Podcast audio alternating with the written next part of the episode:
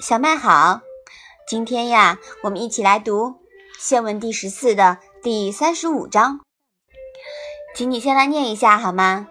子曰：“莫我之也夫。”子贡曰：“何为其莫之子也？”子曰：“不怨天，不尤人，下学而上达，知我者其天乎？”妈妈，尤是什么意思呀？不怨天不尤人的尤呀，是责怪、怨恨的意思。下学上达是什么意思呢？下学尽人事，上达知天命。那么这一章啊，讲了什么呢？孔子说：“没有人了解我呀。”子贡说：“为什么没有人了解您呢？”孔子说：“我不埋怨天，也不责怪人。”下学尽人事，上达知天命。了解我的只有天吧。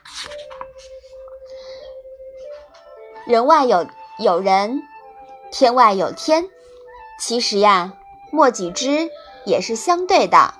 上达无止境，走得越远，知己越少。南面的官位越高，就越孤单。天子之位呀，就只能自称为。寡人了，寡人还有人知道。那么北极星呢？虽说众星拱之，但有谁知道北极星究竟长什么样？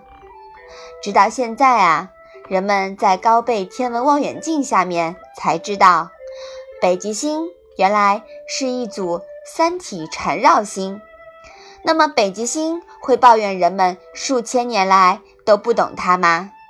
当然不会，是吧？嗯。所以啊，孔子不怨天不尤人是对的。现代人遇到不顺心的事情呀，想想孔子，抬头望望北极星吧，也就释然了。嗯，说的真有道理。好，我们把这一章啊再来读一下。子曰。莫我之也夫。子贡曰：“何为其莫之子也？”子曰：“不怨天，不尤人，下学而上达，知我者其天乎？”嗯，好的。不怨天，不尤人，我们要把这一句话记住哦。那我们今天的《论语》小问问呀，就到这里吧。谢谢妈妈。